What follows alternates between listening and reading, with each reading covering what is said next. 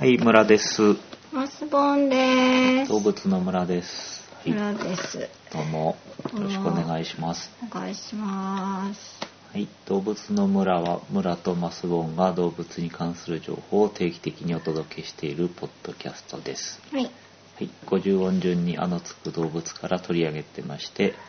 えーもっさりと体温低めでお届け中ということです。はい。はい、今回は2週目の、えー、子のつく動物ということになります。こ。はい。これだからね、2週目の10回目ってことになります。あはいあ。こ。の間なんだっけコーラだっけこの間、はい、1週目ではコアラを取り上げております。はああ。い。こ。こ。こい。恋。ああ、恋。うん。うん。恋ね。こいってあれでしたっけなんか、あの、新潟県とかあっちの方で、ようこ、ようあこあいって読うむの。んああいうの盛んなんですかね錦鯉わかうんん。ない。錦鯉ね。うん。あるね。身近だけどよくわからない、はいまあ、はうち飼ってないしねい。うんでもなんか昔はよく見た気がするけどねあ。の金持ちのうん、人の池とか、うんうんうんね。あとあの大きい公園の池とかねそうそうそう。あねえねえちょっと話変わっちゃうはい。地面魚ってあれ錦鯉かな、人面魚なんだろうね。ベースがわからない、ね。ちょっとわかんないけどね、うんはい今日鯉じゃないあ今日は恋じゃなくてですね今日はですねうんあおうおうちょっと今なんか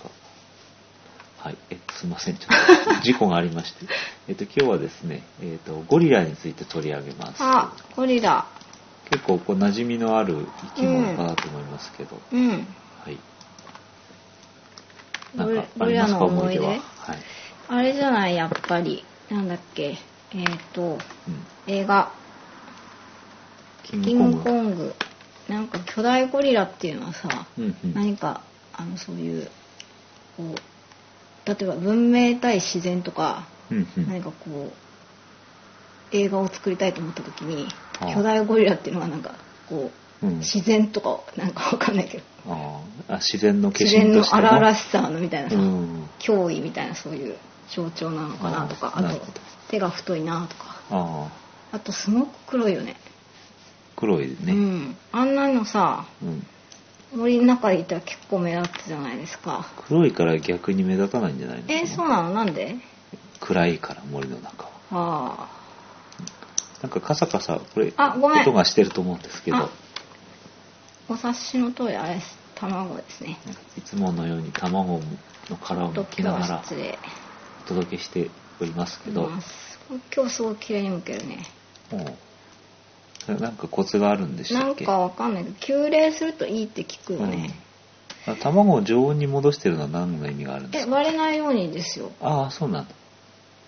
知らなかったの冷たいところから茹でると割れやすい、うん割れやすいって聞いてますああなるほど今日は卵に関する豆知識をお届けしていますけれどもあえっ、とねみあの ミントがちょっとうんゴリラについてすごい深い思い出がありましてですね私うん小さい頃よく見た夢で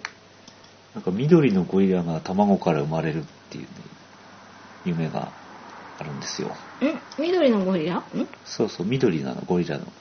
うん、で、卵は、あの、ワンナップキノコみたいな柄の、白地に緑のブチはあ、はあはあはのあ、卵、大きい卵から、わーって割れて緑のゴリラが出てきてう、ん出てきた時点では相当な大きさなんですけど、ん何卵もでかいのじゃん卵もでかいのね。はあうんそれで、怖いよーっていう夢をよく見たの。えよく見たの、うんリピートそうそうそエンドレス う。エンドレスじゃないけそこまでは見てないど、そこまでは見てないけど、よく見たなぁと。えー、じゃあさなんかなんか俺のさうんうん。何かを象徴してるんじゃないなんかね、あるかも文明とか野 生とか緑である意味とかはわからないんですけど、うん、ということがありましうて、ん今日はそれについて深めていくのもうそれ以上何もないんだけど話あはもう最近見ない最近見ないうんとんと見ない、でもさこの年になっても覚えてるってことはさうん、なんかでもそれはあの記録として覚えてるって感じかなどちらかというとねよく見たといううん。と語こりと伝があえあっらたれりてとそうそういうことそういうこと ない俺の中ではない俺の中物語化してんのそうそうそうこうまあは怖怖かった夢っていうねあ、はあ、感じですけれどもそっか今日は以上ですうんあこれ卵だよそうそうそう 卵うん卵を剥きながらゴリラの話をするとうんそうそう緑のゴリラのことを思い出すなと いうことなんですけどうん夢判断などね詳しい方がいたらねなんかどういう現象だったか教えてほしいであすあゴリラが意味するものとかうん調べてないの何かね一回調べようと思ったことあったんだけどね調べたかも、ううんん、忘れちゃいましたけうど、んあいっかなんかねゴリラの夢ってのはあんまりないんだってはあ猿とかになっちゃうんだねでうんもだった猿気がだすとるちょねっと違うねなんか違う、ウッキーみたいなイメージでしょ、うんそうああとあれエネゴリくんあエビゴリくんねうんうんうん何それあ あゴリラといいあゴリラといいうん結構そういうあのキャラクター化しやすいよねゴリラっていうのはあねーそうかさて、えっと、ゴリラの話も、あれなんですけど、ちょっと、ちょっと事務連絡をね、一つだけ知っておこうかなあと思う今さら思うことがありまして、えっと、あの、動物の村の1周目と2周目が今あるんですけど、うんあの、2周目に突入してからも1周目を、をあの更新してたんですね。うんうんうん1周目の後ろに、あの、2周目の、あいうえおっていう書き受けまでやってたんですけど、うんこの、まあ、つまりのりしろ部分というふうにあ言うんですがあと今回のゴリラの回とーうん一応次回予定している、うんうー確認問題の回をもっては動物の村1周目の方の更新をストップいたしますああはいーなるほどえすごいあれだねのりしろ部分長かったね10回のりしろ5うん5回ぐらいでよかったんじゃない回ぐらいでよかったかなと思ったんですけどちょっとの忘れてまして、まあ、区切りのいいとこまでと思ったのでうんえやりえーそれで終わりますので、うん動物の村のにの方に登録をね改めてお願いできればと思います、うんあの引き続き聞いてくださる方がいたらという感じですはいはいさてうんじゃあ本題に入っていきますあもう一回言ったはい今日はゴリラの話なんです けれどもやっと出てくるんですけどゴリラっていうのは何かっていうとうんあの哺乳類ね哺乳綱のサル目サル目っていうのは霊長目ですけど、うん人かゴリラ族ほうに分類されます。人かうんね。えっ、と、そういうゴリラなんですけど、うんまあ、あの、見た目とか言わなくていいかなと思うんですが、うん分類の話をしますと、うんえっ、と、分類はあの、まあ、えー古い分類と新しい分類がありまして、はあ人かね、の分類、まあ、人上下、上の、上にかって書いて、人上下っていう分類からいきますと、うんまあ、伝統的な分類では人浄化の中にえ人化が入ってるんだけども、うんえその他にえテナガザルかオランウータンかっていう3つの科があって、うんその中のオランウータン科の中にゴリラが入ってるっていうのが伝統的な分類なんですけどうんで今紹介したように、えっと、新しい分類では人科のゴリラ族になってるのねんってことは伝統的な分類ではオランウータン科のゴリラだったんですけど、うん新しい分類だと人科のゴリラになってるよりじゃあなんか人間よよりりねなの人と近かったんだっていうことも分かったといへえう新しい分類はどうなってるかというと人浄化というのの中には、うんテナガザル科とオランウータン科と人科がいるのは同じなんですけうど、んうんえー、とオランウータン科はオランウータンだけになってるうんうんうんで人科の中にチンパンジー赤と人赤が入っててうんチンパンジー赤の中にゴリラとチンパンジーがいると。うんなるほどねということかというと、まあ人により近いっていうことなんだけど、うんオランウータンよりも人に近いってことねもっとゴもリラはもっともえっとね、もっともって言うと難しいんですけど、まあ、チンパンジーの方は人に近いと考えられてますけどう、んそのグループとしては人に近い、最うんも近いグループ、チンパンジー赤。えー、人かチンパンジー赤になっているというわけです。なるほどねはい。ということで人に近いわけなんですけど、うんまあ、あのこの今の新しい分類は、まあ、新しいので、まあ、その異を唱える人もいるんですけど、あまだその研究がこれからそうそうそう、うん、まああのあれですねまあ主流な考え方ということうーん人に近いんですけど全然あの人ほど人数がいなくてですね、人数うんああはい住んでるところも限られてましてうんどこにこれはあのアフリカに全部います、はいはい、で国でいうと例えばアンゴラウガンダ、ガボンカメルーンコンゴ共和国コンゴ民主主義国赤道ギニア真ん中あたり中央アフリカうんとアフリカ大陸のまあ真ん中あたりだね、うんうんうん真ん中あたりのその、えっと、赤道ギニアとかあのあの左側西側にの海に面してる方とうんあと東側の山間部に住んでいるものっていう種類がいます、うーんうん、で、え3つ種類が細かく分けられてまして、うんえっ、とね、すごく高いところに住んでるマウンテンゴリラっていうのがいます。うんよく聞くねうん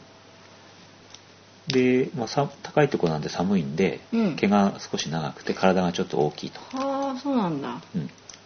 あれ寒さ対策だったの結構もうさーっと黒いの毛はうんいや、どうだろうね。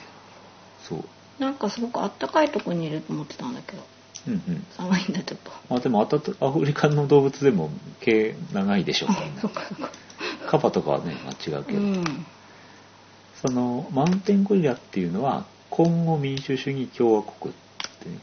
コンゴってあのコンゴ共和国とコンゴ民主主義共和国ってあるんですけどうんコンゴ民主主義共和国の方のにあるビルンガ山地っていうね、まあ、3000メートル以上の山の中にいるんですけども、うんあのコンゴ民主主義共和国っていうのは内戦が続いてる地域で、はまあ、すごく調べることが難しいああと。あなるほどねとか、まあなんかそのゲリラ的な人が山の中に潜んでたりするので、うんまあ密漁とかね、されてもわからないわけですね。じゃあ調査がなかなか調査も保護も難しいっていうね。これは、あの、地球上に650頭ぐらいしかいないのではないかと考ねえられている。まずいじゃんこれちょっとごめんこれ置いてきていいはい卵はい。終わりました卵ちょ早いね。っと行ってきます今日すごい会長だったはい。えっ、と、マウンテンゴリラっていうのは、名前の通り高いところに住んでるんですけど、低いところに住んでるのは、ローランドゴリラっていうやつです。で、まあ、ローは、まあ、低い、ローランドなんで低い。ものだっ たなんだ、すごい遠くから。そう、低いところに住んでる、低地に住んでるゴリラをローランドゴリラとのわあ言っています。うん。えっとですね、ローランドゴリラは東ローランドゴリラと西ローランドゴリラがまたいるんですけど、東ローランドゴリラというのは比較的にこれも高いところに住んでいる。うんローランドゴリラだけど、まあ、西ローランドゴリラよりは高いところに住んでるという。で、一方西ローランドゴリラは、まあ、低いところに住んでるんですけど、その名の通り。はなんいか今、ピッチャーが泣いたああ触ったら泣いたあ、そういうシステムみたいそうかい。はいあの戻りましたゴリラを動物園で見たことがある方がいらっしゃると思うんですけど、うん日本の動物園にいるゴリラは約50頭ぐらいだそうなんですえが、結構いるねそのゴリラは全て西ローランドゴリラね、うんうん、だそうです、はいはい、で西ローランドゴリラっていうのは少しあの赤みがかった毛をして茶色っぽいというかなあああの真っ黒じゃなくてそうそうそうあの特に顔を見るとわかるんですがはちょっと写真を見てみましょうかねえっとねこういうあの顔の頭の部分っていうのかなあれちょっと茶色いおのでね、こっていうかねうんうん、うんこれがまああの見た感じ赤い頭がね茶色くなってるのがニシローランドゴリラというか、まあ、日本の動物園だったらニシローランドゴリラしかいないんだよとしかいないんだよ、うんそっかいうことであります。はい。さて、そんなゴリラですけど、うんまあ、なんかでかいというイメージうがある。うんんなんか強そうだよねあの大きさで言うと、大体ですね、オスが170から180センチ、うんメスが150から160センチなんで、うん身長で言ったらあんまり人間と変わらないんですけうど、ん体重は、えーオスが150キロから180キロ。あメスは80から100キロってことであの全然重いですねあうんうんうんなんかこんなに重くてさ大丈夫なのかなってえ大大丈夫あいやなんかあのこう走ったりとかうんうんうんそうねあのねえっ、と走るのはまあ大丈夫だと思うんですけ どゴリラって木に登らないのねチンパンジーとかって木に登ってる、うんうんうんひょいひょいって木をね木から木へ移ってるイメージあると思うんですけど、うんゴリラは木に登らないですよねえじゃあ普段どこいるの地面にああクマみたいな感じそうねクマみたいな感じっていういいのかなそれうんちょっとだからだからまあ重くてもいい、いいのねなるほどなるほどあちなみに子供はね体重生まれた時は100 180じゃないや、えっと、1800g ということでうん人間よりちょっと小さく生まれてくるねうんうんはいでオスがだいたい生後13年で背中の色が白くなってきても毛がねうもでこれシルバーバックって言い方してううん大人のオスの証拠ねへえでボスゴリラっていうのはボスオスのボスがいて、その周りにメスが、えっとなんと、まあ、に最大で20頭ぐらいいるっていうあそういう家族を形成してるんですけどそのパッと見背中が白くなってるやつがオスでリーダー、あーじゃあなんかあのそっかそっかそれ見ればわかんないうんうんこのシルバーバックっていうのはまあでも背中見なくても明らかに一回りでかいしうんなんか見見た感じ怖そうあああ猫が来たいっちゃん来たねはい、という感じです。はいいっちゃん白いよねいっちゃん全体的に白いですけど、うん別にゴリラではないゴリラではない。猫だからねさて、えっ、と、どういうふうに生きてるかということですけど、うん木に登らないって言ったんですけど、まあ子供は木に登ることがありますけど、うん基本的には地表に住んでると、地面に住んでると。うんで、そのアフリカのその熱帯雨林といいますか、多湿、湿度が多い森の中にいます。うんで昼起きて夜寝てると。うんいう感じで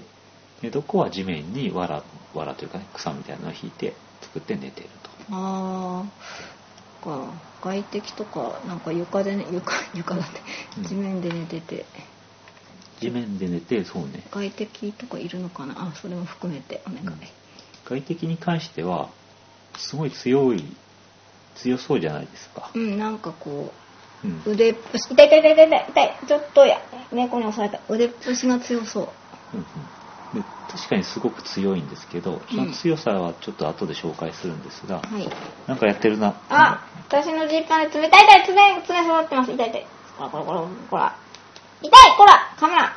なんで怒っなんかちょっと今トラブルが起こっておりますなんで怒っちゃったの耳の角度おかしくなっちゃってるでしょほらなんだろうねあ、りーちゃん。あれなんかんこの辺ちょっと赤い。いいちゃんあああ本当だなんだろうさあて、失礼すいまさてと、えっ、と、ピーちゃんがちょっと落ち着かないんですけど、 続けますけなどんも。かねちょっとね外で物音がするんだよねああ、なんかお引っ越し引とっ越かしが。え痛い痛い痛い痛い ちょっとなんで私のジーパン痛いはい痛いすいません 大丈夫でしょうか。はいちょっと痛いわもうやだこの猫はいかつてないトラブルが起こっておりますけど。爪研ぎされましたはいはい。えっ、と、ゴリラと。さ て。えっとね、あのー強いんですけど、まあ、やっぱり人による密漁とかありますが、 うん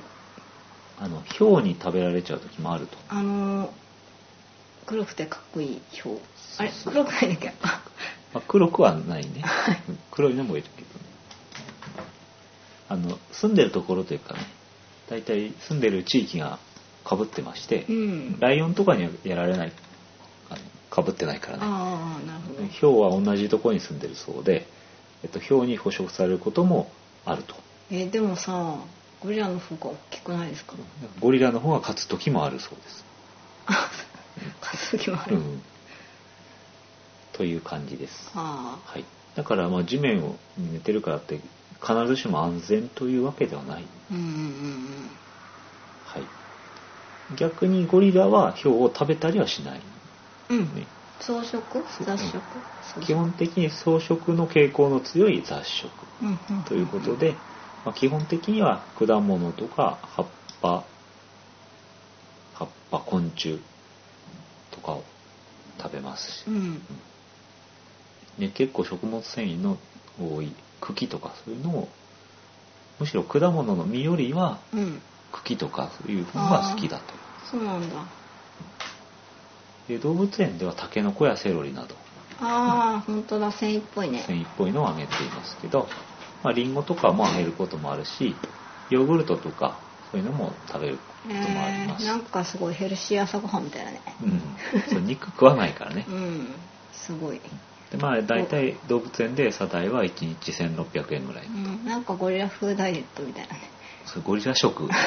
を取れば、うん結構なんか繊維も取れるしそうそういいんじゃないかな肉を省きみたいなうん流行るかもねやんないねはい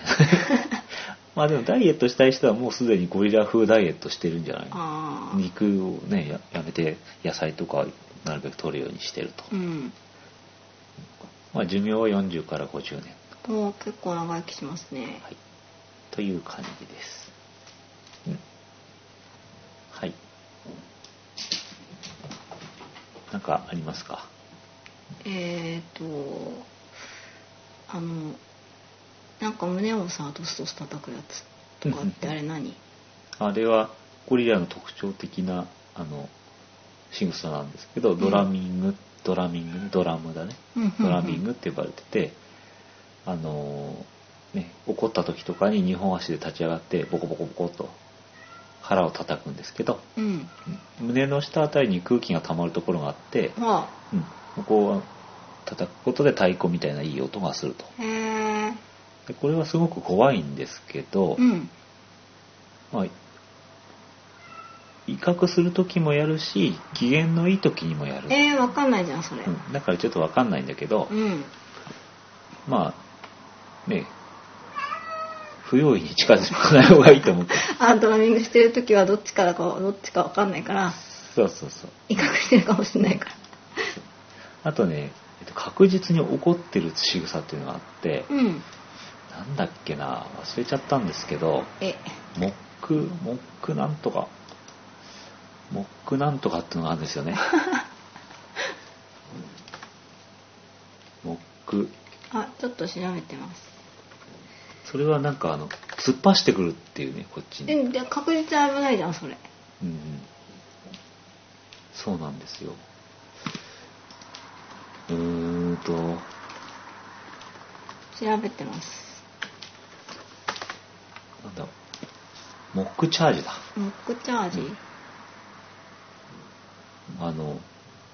走ってくんですよこっちにえなんで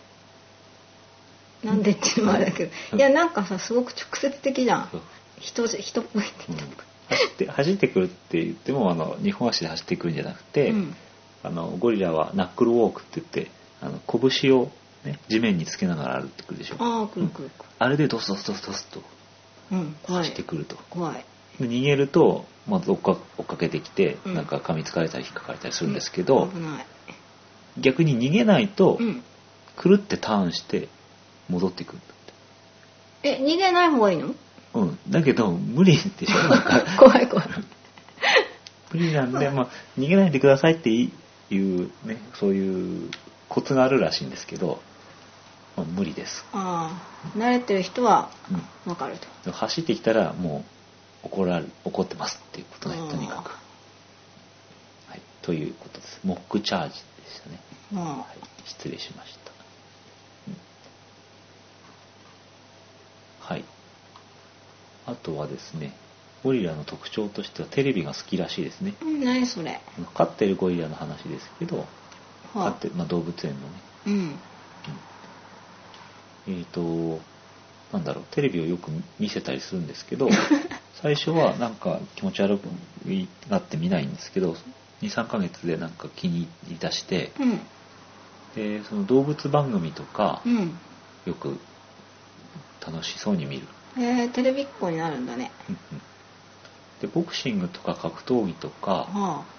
えっ、と、なんかちょっとバラエティ番組で面白そうなやつとかを見るんですけ ど、あえ何クイズ番組とかなんか動きの激しいやつをあー漫画とかアニメとか、はあ、はあはまあ、好きらしいんですがあ、う、んうんえー、とスポーツはスポーツでもサッカーみたいな集団のスポーツになるとあんまり好まないとうんうーんで一番嫌いなのが、えー、とニュース番組うんうん全然,、まあ全然動かないからうんニュースは嫌いはあじゃあ天気予報とかもあんま好きじゃないだろうねだろうね、うん、あとあの囲碁の対局みたいな やつまあなかなか楽しむにはちょっといろいろルールが分かってないから、まあね 私も 私も見ないですけど、えとー、いうねなんかあれだねうんこう子供の男の子みたいだねまあ、そうねそういう傾向があるみたいね、うんあれピーちゃんは番組何好きいっちゃんは何テレなビん見かあなのいあれあジのンジンジジンンジンっていうドラマの 最終回痛い痛い痛い痛い痛い刺さってる刺さってる刺さってる痛い痛い痛い痛い痛い痛いうおー痛いすごいこっち見ながらつむといてるけどあ大れ丈ちょっ夫と可愛いんだけどねなんかすいません膝で痛いあはいジンのですね最終回で雪が降っていた時に、うんうんすごい行ったねテレビにおさ大沢たかお高さ尾ん見てた見たり裏確認したりこう手をこうこうやったりとかしてうん雪が好きだったね新しいのやってるの最近ジンの、うんやってるみたいなんだけどねうん始まる前はちょっと見ようかなと思ったんだけどさ、うんいつの間にか始まっちゃったんだよねなんかね CM とか見てももうなんか佳境っぽい感じになってるうんか佳境っら、ぽい感じになったよねはい最終回だけ見ようか さてはいえっとじゃあトピックとしてゴリラの学名の話は有名なんですけどそれをちょっと紹介しますけど、 うんであの動物っていうのは必ずこうあの学名がついてまして例えば何かありますかねえーっとね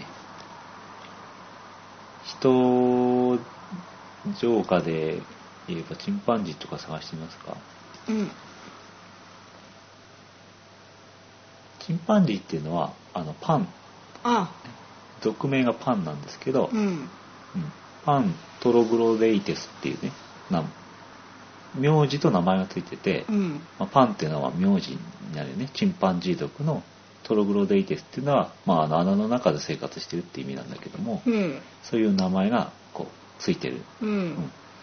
でさらにそのパントログロデイテスの中でもって言って、えー名前と名字とさらに、えーもう一個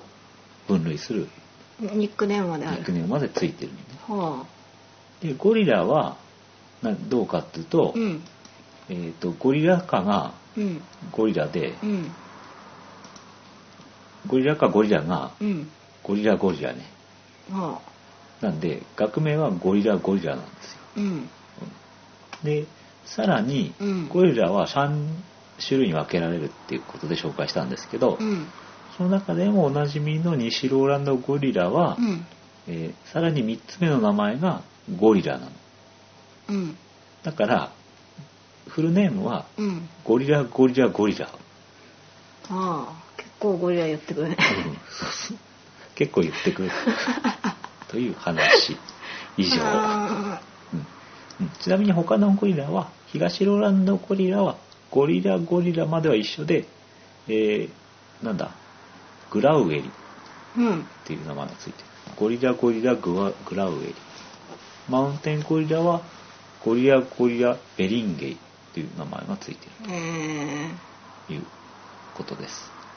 ひたすらゴリラなんだねそうねとことんゴリラみたいなゴねリラゴリラゴリラ、うんまあ、日本ではゴリラですけど、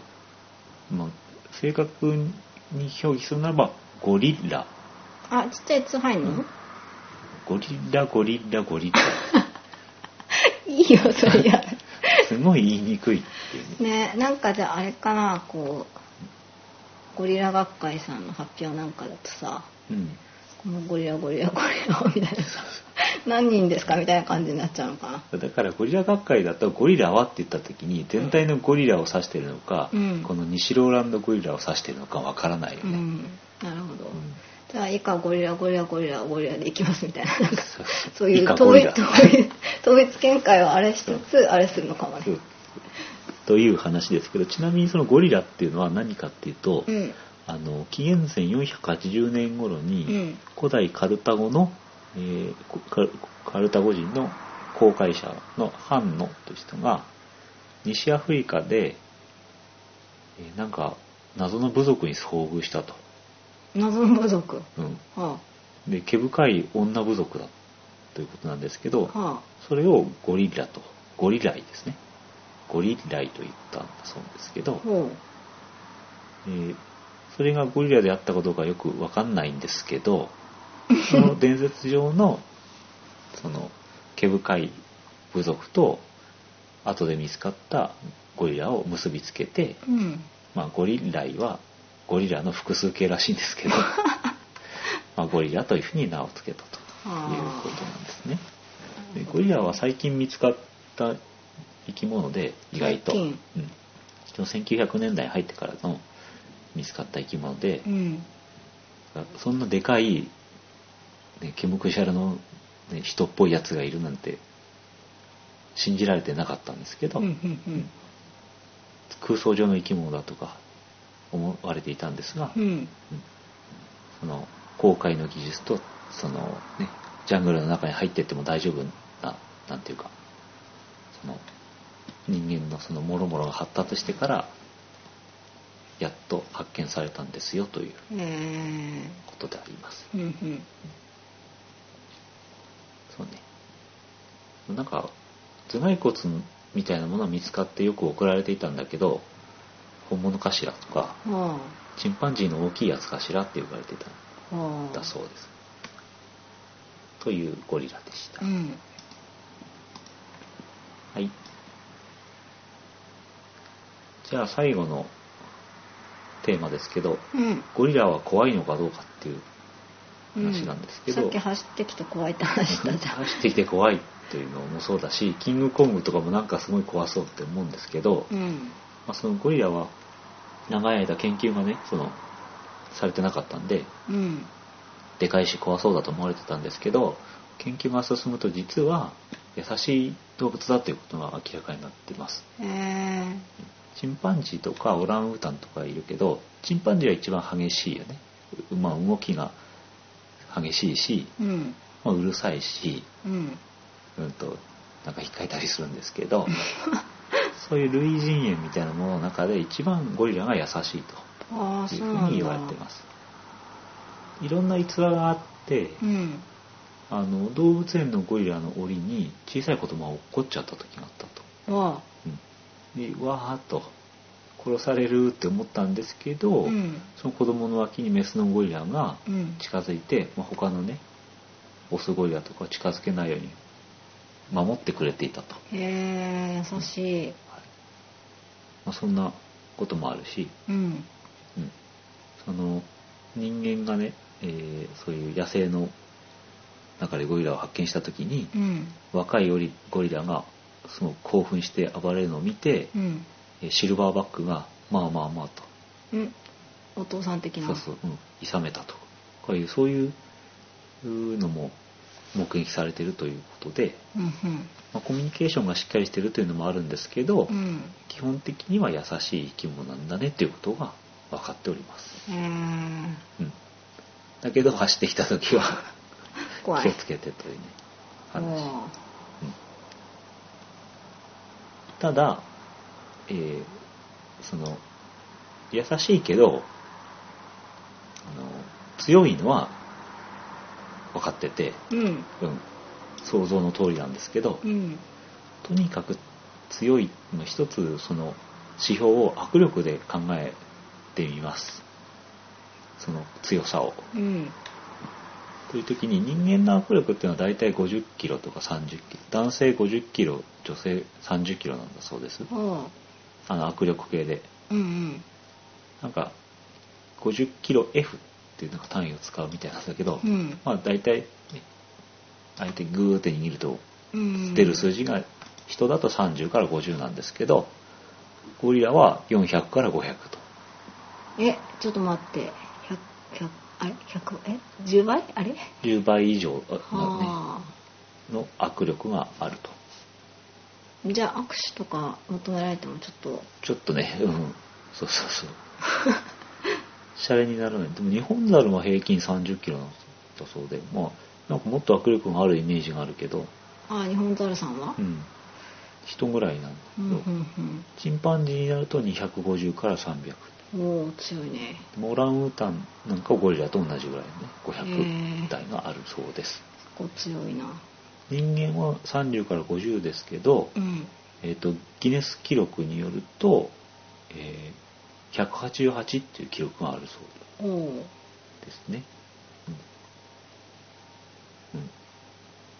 も、それでも3倍はあるうんうんうんということなので怖いよという話でした、あうん、指1本で自分の体を支えられるしねゴリラというのはあああ何引っ掛けたきりっなんかけがあれば、うん、ブランとえー、体といっても人間のようにね50キロとかそういうサイズじゃないからうん170キロを指一本で支えられるぐらいのパワーがあるんだとうんうんうん腕一本振り回すと45人の男性が吹っ 飛ぶという力があるんですということでしたそっかじゃあさキングコングサイズになるとさうんもうすごいわけだね、ちょっと大きさは分か 何倍なのかわからないけどすごいさいきなり架空の話に持って行ってみたけうんどキングコングで思うのは、うんキングコングの大きさってすごく変動しないですかなんか女の人を小脇に抱えるじゃない、うんでなんか感覚的に女の人の身長の3倍ぐらいじゃない小脇に抱えた時いうんもっとないやなんかさそういうシーンによってか書かれ方によってかわかんないけど、うん、なんか映画とかいくつもあるんじゃないなんのか女の人手に乗るぐらいの手に乗る手に乗るやつもあるのに、うんなんかこう手に乗るやつを小脇に抱えるのも最終的におかしいでしょおかしいおっかしいてなんか思うのです、じゃあなんかあれかもねその映画を追っていくとさ実は徐々にでかくなってるとかそうそうそう、うん、それあるかもしれない、なんかそのそのなんだ登るビルのサイズがさどんどんさ文明が進むとさあのうんビルも高くなっちゃうから、うん、あーゴリラの大きさも大きくしていかないと確かにうんあそれはあるかもみたいねなのがあるかもしそれはあるかも相対的にビルが小さい方がゴリラが大きく見えているといううん説ですね、あでもね女の人をねと心通じ合ったりする優しい一面もというか、まあ多分そっちが素なんだろうねそうそうそう人あの間がこうなんだかんだするからうんうん飛行機をこうんうバーッと手で掴んで壊しちゃったりと かする、そう結局ゴリラっていうのはその映画の中でもその人を、ね、女の人を守ったりしてうんうん優しいやつだっていうのはなんか分かってる、そうだよねなんか田舎か田舎じゃないや野生から町に見せ物に連れてこられちゃってっうんうんて話ですよね、うんきっとそうあうろ覚えですキングコングの話ですか、うんはい、はいでね、えーさてその握力がふっと出たんですけど、うん実はこんなデータがありましてですね、あえー著名人の握力っていうのがねうんあります例えば武蔵丸す相撲取りですけど130うんキロ握力があるんだうんということは分かってます、うんうん、とあとは、えー砲丸投げかなあの人ハンマー投げ室伏浩二選手は100キロはあ以上、まあ計測器の上限が100キロだったということで、まあ検出限界以上だったはというでボブ・サップは98キロあおおマイク・タイソンが70キロうんそして注目すべきが草野仁志かっこフリーアナウンサーは65歳児で 65kg69kg えー、んなんで大体マイク・タイソンと同じぐらいの握力があるっていう何強いのこの人すごい体鍛えてるんですよえスーパーひとしくんの人スーパーひとしくんの人へえムキムキ実はムキすごいムキムキです、うん、これ有名な話うんですそうなんだ、うんえジムとか通ってんのいやわかんないどうやって鍛えてるのかわかんないけど とにかく強靭な肉体をしているへえでこの握力90うん69っていうのはうんマイク・タイソンと同じぐらいだしうん清原は、うん野球の清原は61っていうえ勝っちゃってるじゃなんんか清原よりも握力強いっていう何に使ってるんだ、握力をうん、没収と没収としたものをなんかイギリス何なんでしょうか何なんでしょうね勝手に妄想してさそれひどいよ怖いわ ということです、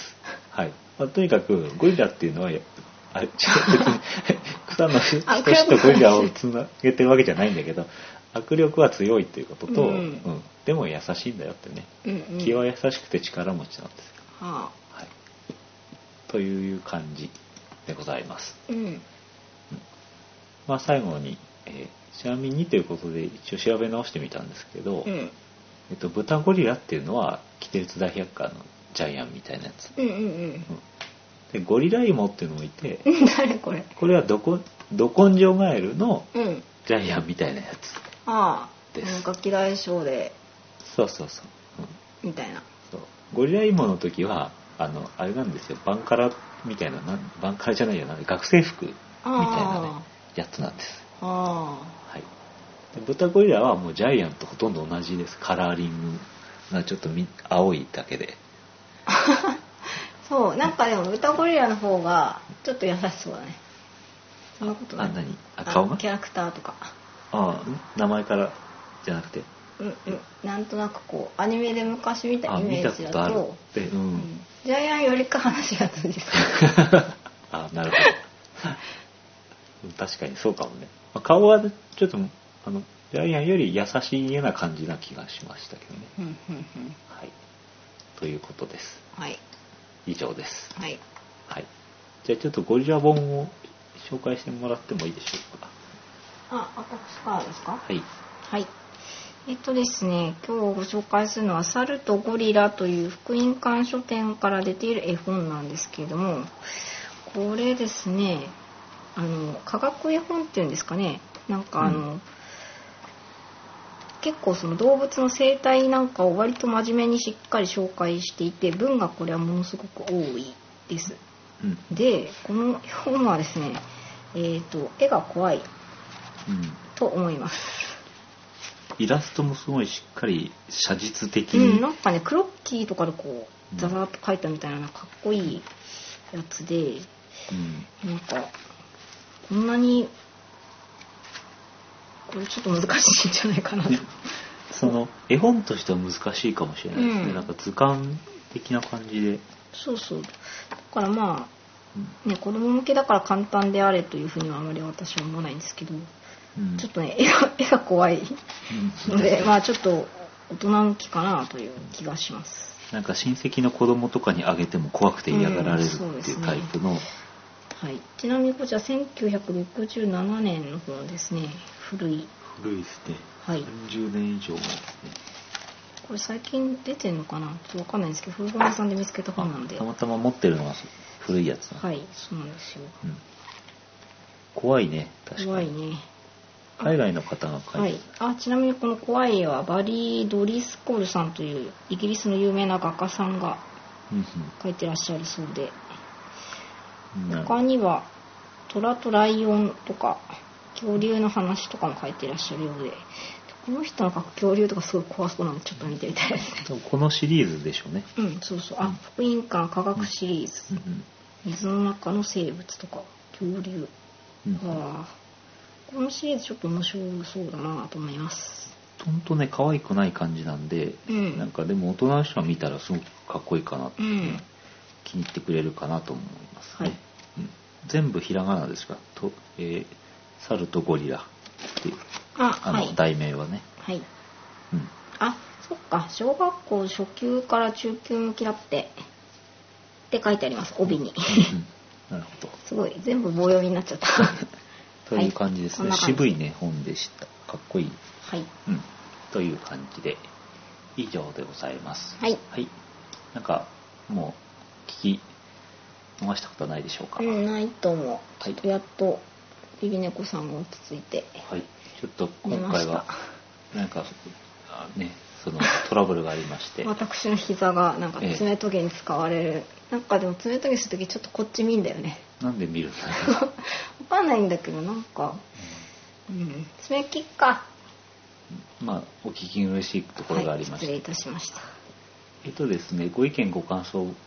えー募集しておりますので気軽にあのお寄せくださいはいはいえっとケロログの動物の村からメールフォームがあるのでそこからも入れますしコメントもできますそれから Gmail のアカウントございます。mura5000